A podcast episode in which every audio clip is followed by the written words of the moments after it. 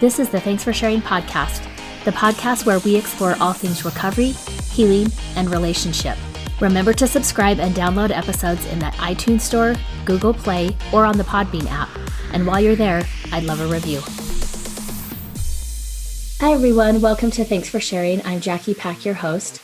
Today on the episode, I have a guest, uh, fellow CSAT named Jeremy Mast. Let me tell you a little bit about Jeremy. So, Jeremy Mast is a licensed marriage and family therapist in private practice in Ventura, California. He helps those struggling with problematic substance use and sexual behaviors transform their lives and relationships and awaken to new possibilities. He is a sex addiction therapist. He is EMDR trained and is certified in harm reduction psychotherapy. He has advanced training in psychoanalytic psychotherapy from the Institute for Contemporary Psychoanalysis in Los Angeles. And for more information, you can visit him at jeremymast, M-A-S-T dot com. So welcome, Jeremy. It's good to see you. Hi, Jackie. It's really good to be with you. Yeah, so last month in May, we were both at symposium for uh, the ITAP symposium. Yeah. That certifies sex addiction therapists. And Jeremy helped me out. I was doing a panel discussion on alternatives for people in recovery, things that we don't necessarily talk about. Yeah. And you had emailed me and said, What about doing harm reduction? And that's not one I think that a lot of people talk about. I had people who attended our little breakout session say people were just like madly writing things down because this isn't one we really talk about. Thank you. Yeah, it was such an honor, by the way. Thank you for um, hosting that panel and for, for facilitating that. I was really honored to be a part of that. So thank you for, for having that, for, for having this discussion. I, you know, I think it's a really important way that, that we can help people that are, are beyond the scope right now of what we would normally call traditional treatment for yeah. addiction and, and substance use. So that's something I'll probably talk a little bit about, but I'm really grateful to be having this conversation. So thank you. Yeah. So tell the listeners uh, what is harm reduction? Harm reduction first emerged in the uh, 80s and 90s as a public health policy. So it um, emerged um, mostly in Europe first, and then um, it came to the Americas. In the, the social policy world, public health, um, it was really an alternative to fighting addiction through uh, what are um, traditionally understood as the moral or, or, disease model that is fighting it with law enforcement with coercive and often very punitive measures mm-hmm. so trying to um, instead uh, approach addiction differently saying there there are these individuals who are really putting themselves at risk with their continued use, but they don't want to stop. So what what can we do about this? And so instead of seeing their substance use as something that needed to be essentially battled or fought against with law enforcement, there was a shift in thinking toward um, helping them to use more safely. Mm. And so uh, shortly after that, around um, the late 80s and 90s, harm reduction psychotherapy emerged as a, a, way to help individuals who were actively using substances to get help where uh, where they wouldn't have had that help before. So we're really trying to meet active substance users in their personal goals and needs. Uh, we're we're trying to start psychotherapy without any expectation of abstinence. Really trying to meet them where they are. Mm. Which is a big shift. Yeah, it is a big shift, and it's a it's a it's a controversial one, but we're really even as we start, we're we're actively collaborating with the client with reaching their goals, identifying to them with, with them what's important, and and working with them toward any positive change, however incremental that might be, and that includes abstinence. You know, harm mm-hmm. reduction doesn't preclude abstinence. In fact, it embraces abstinence as one way of reducing substance use harm. So it's more inclusive, I think. That's the way I think about it. It's more inclusive of the approaches, including abstinence, abstinence-based treatment. It's it's more um, uh, holistic in that regard. Okay. Yeah. So tell us a little bit about what are some of the uh, like guiding principles in harm reduction approaches the guiding principles we really try to meet the client where they are So, so we don't come to treatment. We don't come to the uh, consulting room with an agenda of our own. We really try to meet the client where they are, identify with them what their goals for their use are, Mm-hmm. Um, because they're if they're coming in to see me, they're they're wanting help with something, and and they may not yet be aware of, you know, in terms of the stages of change. For those who might be unfamiliar with this, when, whenever we go through any kind of process of making a major uh, decision or life change, we go through um, several stages that uh, in which we first aren't necessarily aware that there's a, a problem that we want to change. That is, um, we're in this pre-contemplation stage. Mm-hmm. We're still thinking about it. We're, we're um, really not aware that, that there's a problem. So people who are, are actively using, they're often told that they're in denial, where harm reduction would say, well, they're really not denying anything. They're just not aware that they have a problem and they don't see it as a problem. Mm-hmm. And so we're then that key pre-contemplation stage they may have other goals that they want to work on first before they're ready to acknowledge that um, they want to do something about their substance use or, or addictive behavior. So, so pre-contemplation, contemplation, uh, preparation, taking action, um, helping clients to identify where they might be in their process of change, uh, but also helping them work on their goals wherever they are. And sometimes that doesn't necessarily mean that we start with abstinence. In fact, it often doesn't. Many clients that I see, they, they say that they want to be abstinent. And so that's that's often a goal as we start. But I certainly accept any incremental change that that we can make toward toward getting there. Another important principle in harm reduction is that the, the therapeutic relationship is really key. We, we really attend to the therapeutic relationship, seeing that as the primary axis of change. Mm-hmm. In a trusting relationship, we, we really lean into that relationship, and, and through the therapeutic alliance, it, it makes positive change much more possible because that person trusts me, trusts that um, any suggestion that I might have would, would be in, in support of, of what they have or, or, what, or what they're wanting. So they don't just necessarily see you as like a therapist with your own uh, beliefs about what needs to happen and that you put on them, but you're actually kind of joining them in their process and respecting where yeah. they are and just journeying with them. That's well said. Yeah, and sometimes I offer my thoughts. You know, I, been thinking about this for you. What, what, do you think? Or, or I might share some thoughts or concerns that I have. Um, but I, you know, I think you have to be careful with that. Just uh, what sharing those thoughts might mean to that individual. Sometimes it can be experienced as invasive or coercive. So, um, trying to um, really join with that client because if if I can join with that client and, and maintain that therapeutic relationship in, in such a way that that's um, a, a, helpful and supportive experience for that client, it, it's going to um, help that client feel safe enough to feel supported and to stay in treatment. Mm. And, and when that happens, we that's associated with stronger retention rates for treatment because they're they're not dropping out feeling unsupported or being like they're they're uh, told what to do that that's such a common experience for people struggling with addictive behavior sure. that that others are telling them what to do i'm not here to do that i'm, I'm really here to ask you what what are you wanting to do and, and what change are you wanting to make and uh-huh. let's figure out together let's figure out together how we can help you get there so that any change however small with regard to the addictive behavior any incremental change toward uh, more positive use, safer use, uh, is is embraced. Mm-hmm. So, what what brought you to this approach or this kind of thinking? What what mm-hmm. kind of led you here? So, my own story is really what led me here. Um, okay. I had a problem with alcohol for a long time, and I was in therapy uh, for for most of the years that I was uh, was drinking, and I mean, that's part of my story. It's I, have written about it on my website. It's it's it's no secret. You know, when I was in therapy, my my therapist really didn't tell me what to do. They didn't. Um, they were curious about my drug use with me, mm. and it helped me feel safe enough to not only talk about that with them, but that they would really support me in in whatever I chose to do. And it took me a long, long time before I was ready to make a change.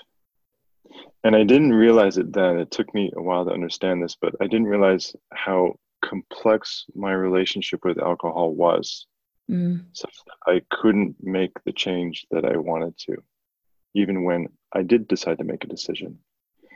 There are some under, other things that I knew that uh, I needed to work on that, that needed to be addressed that were part of my story that you know part of my relationship with alcohol those those complex emotional psychological uh, factors that that are part of any relationship with uh, addictive behavior which is i think another part of um, what harm reduction would say is that any substance use or, or addictive behavior has so many meanings to it that often aren't acknowledged or even conscious so that if we can help to make those uh, more talkable that is uh, if we can find a way to work through those issues that perpetuate and undergird the substance use and the problematic behavior, then we're in a position to really strategize mm-hmm. in a more effective way um, how um, change can happen.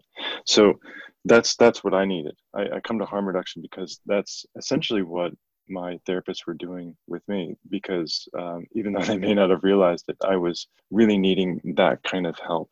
Even though my um, substance use really wasn't it, it, was really on the scale of things it was much more moderate but it was very chronic. So um, uh, and, and, it was difficult to change on my own which was part of the reason why i was in therapy. So it really emerges out of my own story. And i think my desire to well extend the reach of uh, psychotherapy and treatment for these individuals but also to uh, because i see the therapeutic relationship as such an important part of the process of change yeah, I think there's been several studies that talk about, you know, regardless of the model or approach that therapists take, one of the most effective things in treatment is that therapeutic relationship. Yeah. And yeah. as I'm listening to you tell your story, like it's reminding me of several clients, even that I currently have, but also that I've worked with over the years. And it, it just makes me think like there's a lot of these clients out there that yeah. the typical traditional approaches aren't working for. Yeah, yeah. And that's not because they're not a good client, right? No. But tragically, when they don't adhere to what treatment wants, and I, I say that with some quotation marks there that listeners can't see, but you know, when they feel like they're they're not sober, they can't stay sober, that that's been a problem for them, and they might um, have a, a, slip or, or a relapse or what um, harm reduction might say a, a, return to use okay? This tragic uh, sort of either or all or nothing thinking that can really um, set many individuals up for huge shame spirals mm-hmm.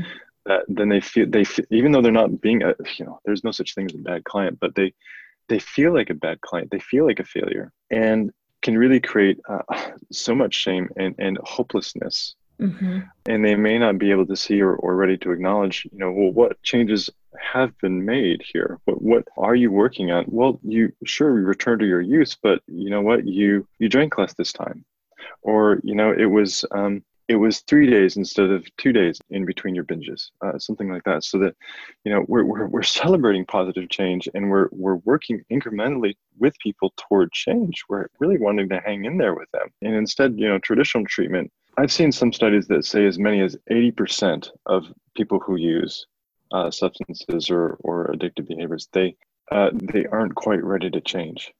Mm. So that they're being missed by what what we um, would say is uh, abstinence only uh, treatment that really requires abstinence as being the goal. But many people who use substances they they don't want that as their goal. Mm-hmm.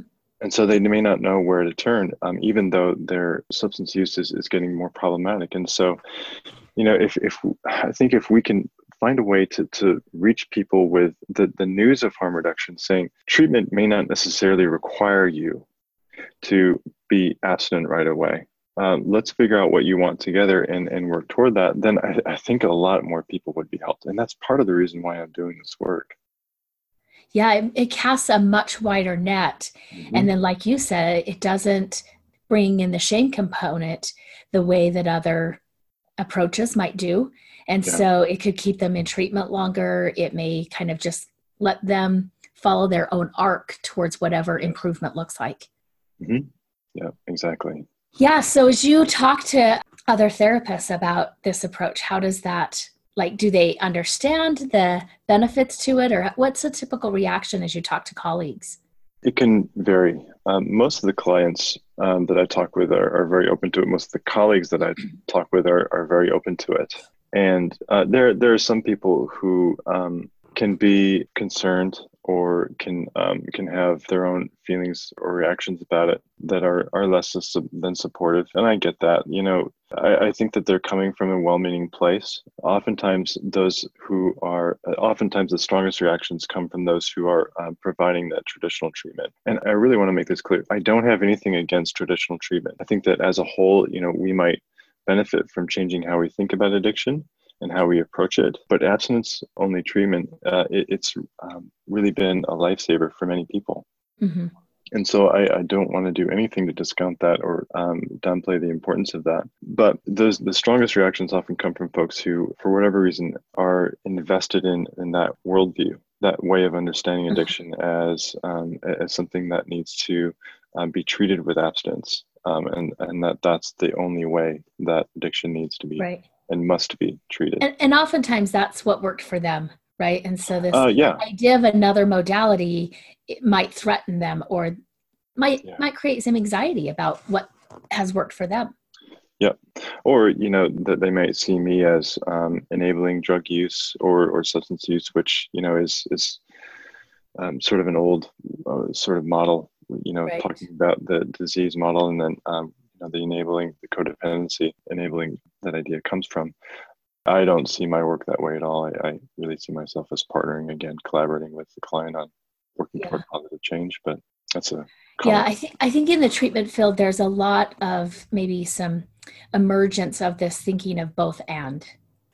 Yes.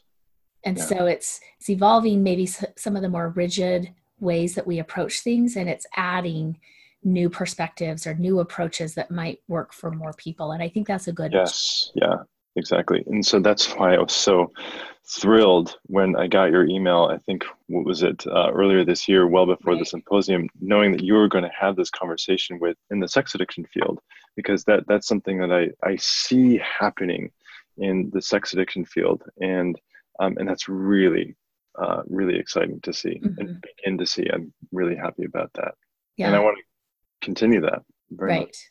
Mm-hmm. So let's talk more kind of the language maybe of this approach. Mm-hmm. Like what does it look like? What's the language? How do people talk about this approach? What do like is there support groups, right? Like what does all that look like? Oh, I wish there were support groups. Harm reduction uh, on the whole it, it's it's becoming um, more common, but there still needs to be a lot of work done with regard to making harm reduction uh, treatment as available as abstinence only treatment. Okay. Um, so I, I, was recently in a, uh, training with some uh, other harm reduction uh, psychotherapists in New York, and uh, we are sort of joking. We, we need our own we need our own twelve step group. Mm. Um, you know, trying to find ways of, of making this work more more accessible is something that I've really been thinking about and, and wondering how to do but in terms of in terms of language and and just uh, trying to um, help clients understand some of the benefits of this you know really not sure how else to do that other than be on podcasts like this with you and um, keep talking about um, the benefits i think that the more that we can do as professionals to raise awareness about what we're doing um, with other professionals helping them understand what we're doing and and promote dialogue promote um, open dialogue, which which is something that we try to do with patients, but sometimes you know with with controversial issues where it can be difficult among professionals. Um, mm-hmm. I've I've certainly encountered that when I talk to others about this. So just trying to spread the word. This uh, movement is certainly happening on social media and you know the, these conferences I see in my my Facebook feed, all about what is really called this idea of compassionate pragmatism. So harm reduction is based on this philosophy of pragmatism that is what can we do that is practical and that works for you in a compassionate and loving way and that all of our interventions are really based on that philosophy of, of helping that person experience the kind of um, positive change that that they want mm-hmm. so trying to understand uh, that uh, in some ways there is a shift in the dialogue um, away from this all or nothing abstinence only model, uh, moral model, certainly that the disease model replaced, but it, it's still there away from, from that and more toward seeing something, uh, seeing that addiction is, is, something that, that we can, that we can really do something about and that we can learn different behaviors and, and ways of being in our lives. So you, you hit on this a, f- a few minutes ago. I want to see maybe about expanding. So would we talk about in a harm uh, reduction model, would we really talk about like relapse, or do we just talk about like what does the week look like and and use, right? Like how does that language fit? So we probably wouldn't talk about uh, a relapse. Mm-hmm. We might. I think I've certainly used that language before, and right. and you know, I, I think I I tend to use whatever language makes most sense to the client. Okay. Um, if if they use the word relapse, I probably might use the word relapse. But if they don't, we, we might just simply notice whatever ways in which they are talking about their use, or whatever uh, in whatever way they are talking about their drinking. I think that when we use this word relapse, it can be a pretty loaded word. Mm-hmm. Right? Just like addiction is pretty loaded word. Right. And what we're trying to do, we're, we're trying to move away from loaded or often stigmatizing language. So trying to, and, and this is this is a limitation, of course, because um, you know any word that that we might uh, use has the danger of, of being fraught with these kinds of meanings. Right. But you know, many people feel a lot of shame when they are called an addict, or when they say that uh, I have a sex addiction, mm-hmm. and that's that's actually liberating. That's actually freeing to many people. They they have a lot of hope. So oh yeah, this is this is a sex addiction. This is a porn addiction. It's treatable. Now we can know what to do with that. But many others they uh, might have a lot of shame around that. So I think just it, it's part of starting where the client is and helping them understand, you know, what might make sense to them. How might they be understanding their their use of their addictive behavior? Mm-hmm. And, and trying to join with that language, whether that's relapse um, which which is addiction language, right? But I think the extent to which we we use that language, it can encourage not always, of course, but it might encourage that all or nothing thinking. And so uh, that's that's I think what we're trying to move away from. You know, in terms of the stages of change, pre-contemplation, contemplation, preparation. That is preparing for making a change. Um, action. You're actually implementing those changes and taking action. After action is maintenance, but then return to use. So that's something that's very normal. And if people who are struggling with these kinds of uh, behaviors and, and, substance use, that they can understand that, uh, and if family members can understand that, it's a really difficult thing sometimes. But if they can understand that continued use or return to use is normal as a part of the process of change, I mean, have you ever tried to make a change and then you find yourself doing that thing that you don't want to do? Oh yeah, sure. I, I think that's a normal part of trying to change, right? oh yeah, of course. And so, you know, the more that we can uh, normalize that, I, I think that it, it can uh, mitigate the shame that people experience with with what we might traditionally call a relapse or, or slip. Yeah. So tell me a little bit because I, I know there's listeners who are maybe very very much in the camp of abstinence only. Mm-hmm. And especially like with drugs or alcohol or something it's this idea that like it's an allergy right? Like we are allergic to alcohol we'll always be allergic to alcohol. Any type of drinking would result in the problems. How would harm reduction talk about that? Thanks for asking that. This is this is certainly a more controversial part of harm reduction. Um, and I just want to acknowledge that it's it's um, it's not for everybody. You know, if a client were to come to me and and say that i would be I, I, would say okay you know i can understand that you really don't want to to, to continue to drinking let's figure out together how to help you reach that goal um, mm-hmm. um, so joining with them in their understanding of that but um, the the allergy or what is really you know Jellinek's language of that disease model thinking about thinking about addiction as disease. And and um, and and to reiterate you know i want people to make sense of their addiction however it makes sense for them. Mm-hmm. i really do. Whatever works for you whatever helps you make and continue to make positive changes in your life do it. Go for it but for some people the disease model doesn't really work. It doesn't they don't like the idea of feeling like they have a disease. They don't like the idea of feeling powerless. And so they don't want to go to a twelve step meeting. They don't they may not like the idea of having a, higher power uh, for whatever reason. And so you know thinking about thinking about addiction find that with with those clients it can be more helpful to think of uh, addiction as more of a uh, learning disorder okay um, something that um, they might have started to use in response to uh, you know whatever perhaps trauma perhaps a difficult circumstance that that over um, repeated exposure to that um, what started out as a pleasurable activity then they learned over time uh, to use it in ways such that um, it became more and more problematic and out of control. Marc Lewis wrote about this in his book, uh, The Biology of Desire, understanding the changes in the brain not as uh, reflective of those physiological changes of being of a disease, but but as um, natural changes in the brain whenever we learn anything, even when we learn to use problematic, uh, when we learn to use substance use, when we learn to use substances in a problematic way. Okay. So so I think giving clients some options for understanding their substance use, but but even those, you know, in terms of they are using um, or understanding their their addiction and the addictive behavior as a disease, I would say, well, well, maybe we can talk a little bit about what makes the disease tick a little bit, and what what gets you going. So talking about some of the vulnerabilities and and contexts in which are often most problematic for them, um, which which is very much a part of the harm reduction model, understanding the complexity of their use and, and helping them uh, become more aware of that. And how does harm reduction work with like, or, or what would friends, family, partners need to know or understand about the harm reduction approach? You know, harm reduction I think can be very helpful for families. You know, oftentimes with with families who are struggling with a, a loved one's substance use uh, or addiction, there there can be a, a real struggle. There's this awful struggle of, you know, well, okay, so something. Th- this is kind of some. This is the cycle sometimes that that very often happens. So something happens. There's some kind of chaotic episode that might happen with the loved ones drinking. The loved ones are scared they're afraid they're um, very concerned for their loved one which because of their chaotic use it, it puts the person struggling with their use in, in this one down position so they feel like they have less power and autonomy.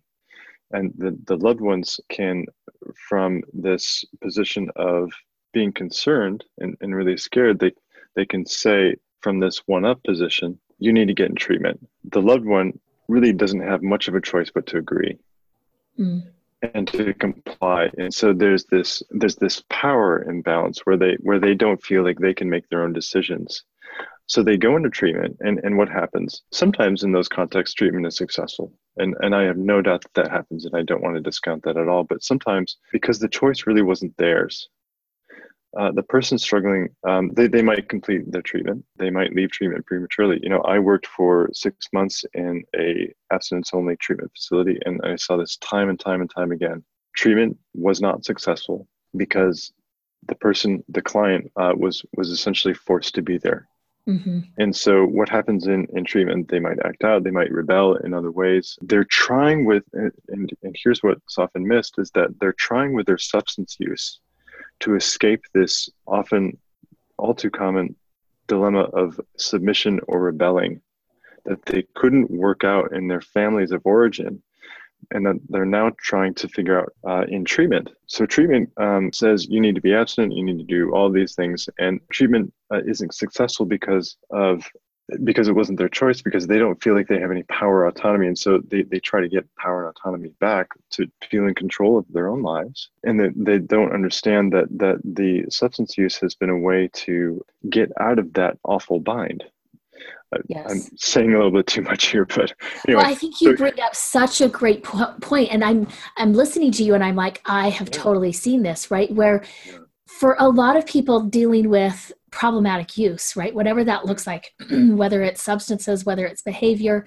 um, there is this piece of like compliance that's always been part of the problem.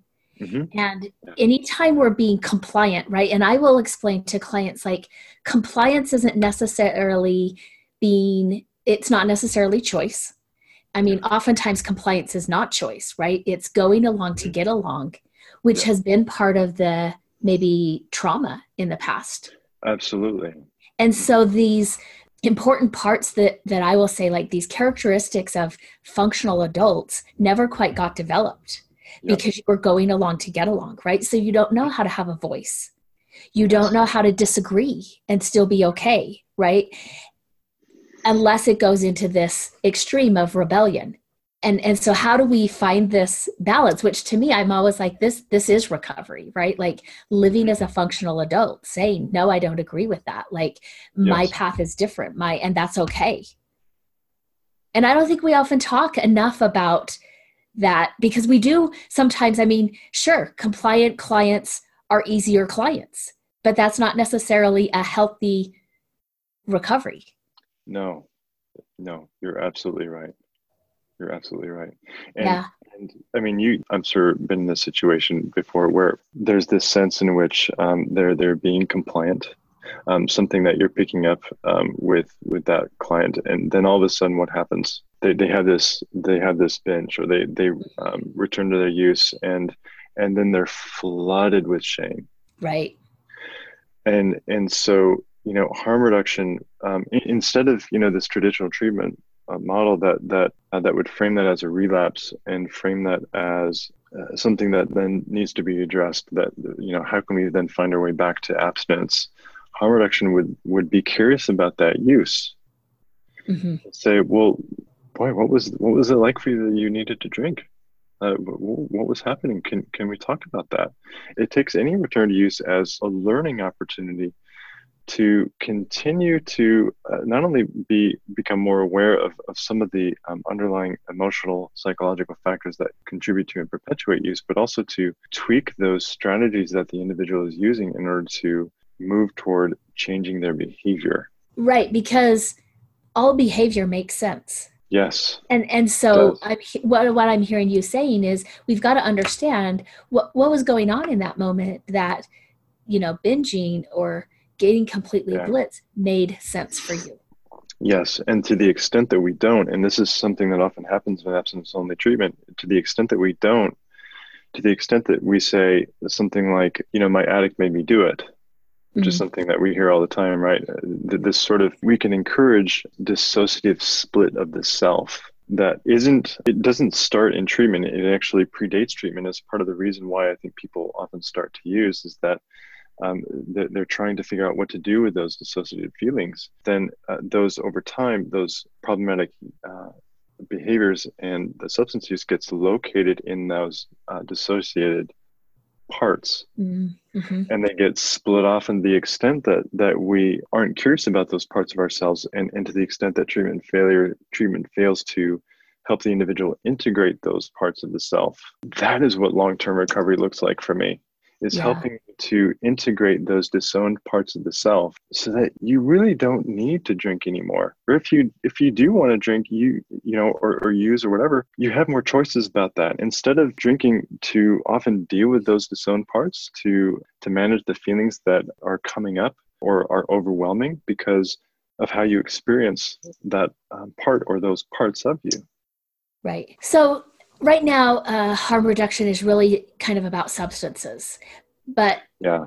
talk about how, how it also fits for the behavioral addictions. Yeah. So i acknowledge it. I think that there's uh, more work that we could do here. I, I think that, uh, that that's something that i'm certainly passionate about. But i think that first of all uh, just shifting the conversation about uh, addiction within our field and continuing that shift being open to other ways of understanding addiction and, and being aware of how uh, the language that we use and how our theoretical understanding of addiction uh, can impact how we uh, conceive of treatment and what recovery looks like. Uh, that was another reason why I was so glad to have that conversation with you during that panel. Um, is that if we can continue to having conversations like that, we can think about what recovery might mean to more individuals and thereby um, extend the reach of treatment. Mm-hmm. Um, you know, I think that um, we too might also find some practical ways of helping people uh, reduce uh, the harm of uh, their continued behaviors. You know, many people who come to me, and most of my work right now is with um, problematic sexual behaviors. Okay. Right. And the overwhelming majority of people that I see um, do want to stop. They do want to be abstinent and have that as their focus. But one of the ways in, in which I think harm reduction can be helpful is retreating from that all or nothing thinking that says we're certainly working toward abstinence. We're, tr- we're working toward um, helping you to leave these behaviors behind. That's going to be a process for you because of the embeddedness of these behaviors in your life and your complex relationship to these behaviors and trying to give people some tools to understand that right. um, instead of this expectation that they can often place on themselves to be abstinent right away.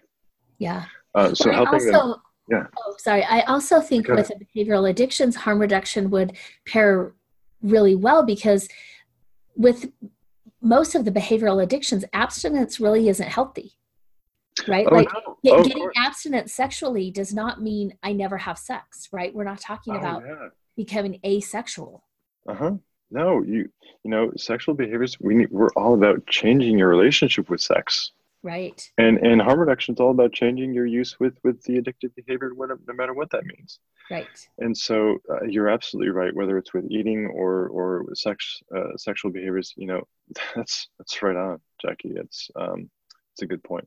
Mm-hmm. Yeah, so I'm so glad to have this conversation with you and and talk about some of the shifting that is happening, but also still needs to happen in relation to our approaches to addiction and kind of understanding.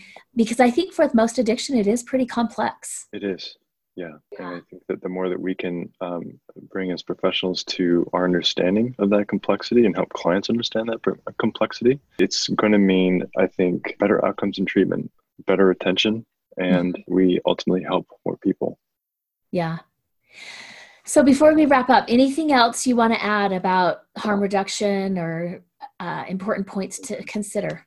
You know, I think one thing that I might say is if you are listening to this right now, or if you have a loved one that's listening to this right now, who they may not be ready to stop, or they, or that you might not be ready to stop, you know, help is out there. Mm. I would just encourage you that there's many options, and you know, if you, you have trouble finding a harm reduction therapist, boy, send me an email. I, you know, I would love to help you find help for your loved one, find help for yourself. If you're interested in this way of working, um, whatever your goals might be, I, I think that I would just uh, want to put that out there because you know this way of working can be can be very powerful. You know, the the more that we can do to help more people is, uh, I think, exactly what um, I'm really passionate about. Yeah. Yeah. And I'm so glad that you're this voice out there and that you reached out to me and uh, were willing to teach me about this because, in many ways, what I learned from you helped me in the areas that I do feel like I get stuck with clients or the clients get stuck and I'm like, I'm not sure how to get through this, right? And so often what you taught was like, oh, okay, this is what's going on. And this is how we as a team, right? Therapist client mm-hmm. team work through this. Yeah. And talk like about it. Mm-hmm. Yeah. Yep it's it's certainly a team approach and and and that relationship between the client and therapist that, that's um, so important whatever we need to do to attend to that and make sure yeah. that that's um, a safe place for the client is top priority yeah. certainly yeah. Well, thank you again, Jeremy. For those of you who might want to reach out to Jeremy or learn more about him, you can visit him at jeremymass.com. And I appreciate you coming on and being this voice. Thank you so much for having me. And please, if you need to reach me, my email address is jeremy at jeremymass.com. I'd love to hear from you. Okay. At the end of this episode, I want to remind you that your story matters. Remember, there's something meaningful in every chapter. Don't wait to share your story till it's finished. The legal stuff. This podcast is solely for the purpose of information and entertainment and does not constitute therapy, nor should it replace competent professional help. The prayer of the perfectionist. Nobody has time for perfection, we are pursuing progress. Help me to remember the only step I need to focus on is the next right step for me. Help me to remember that life is a journey. Help me to be able to separate all that I am learning from all that I have to do. Help me to remember that I am not alone. I can ask for help. Help me to strive for frequent awakenings, not mastery. I am enough. Amen.